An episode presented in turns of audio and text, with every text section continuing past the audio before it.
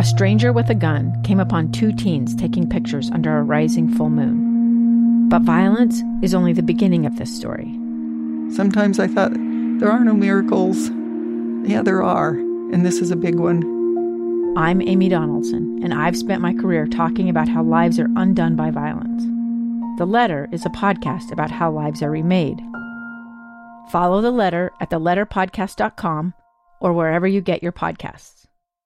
They've been studying and preparing how to be a teacher for years, but it seems like most of their focus now will be taken up with other things. It's just a little crazy and nerve wracking. A lot of new guidelines and having to help teenagers keep masks on their face. With the kids, I I just am so worried about them in their masks and how that's all going to work. Talon Mann will be leading a fourth grade classroom in the Nebo School District. Will I will I be able to you know come through with all the expectations that are new?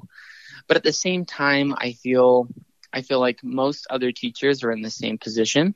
Deanne Evans will be teaching junior high in the Davis School District. And there's going to be gaps with the school closures. It was really hard for a lot of students, and we want to be there for them, but we want to do it safely. She feels confident in her school district's plan. You know, our administration has been really great about talking to us and answering questions, and they are doing everything they can to help us create a safe environment and try to keep it clean and try to slow the spread as much as possible.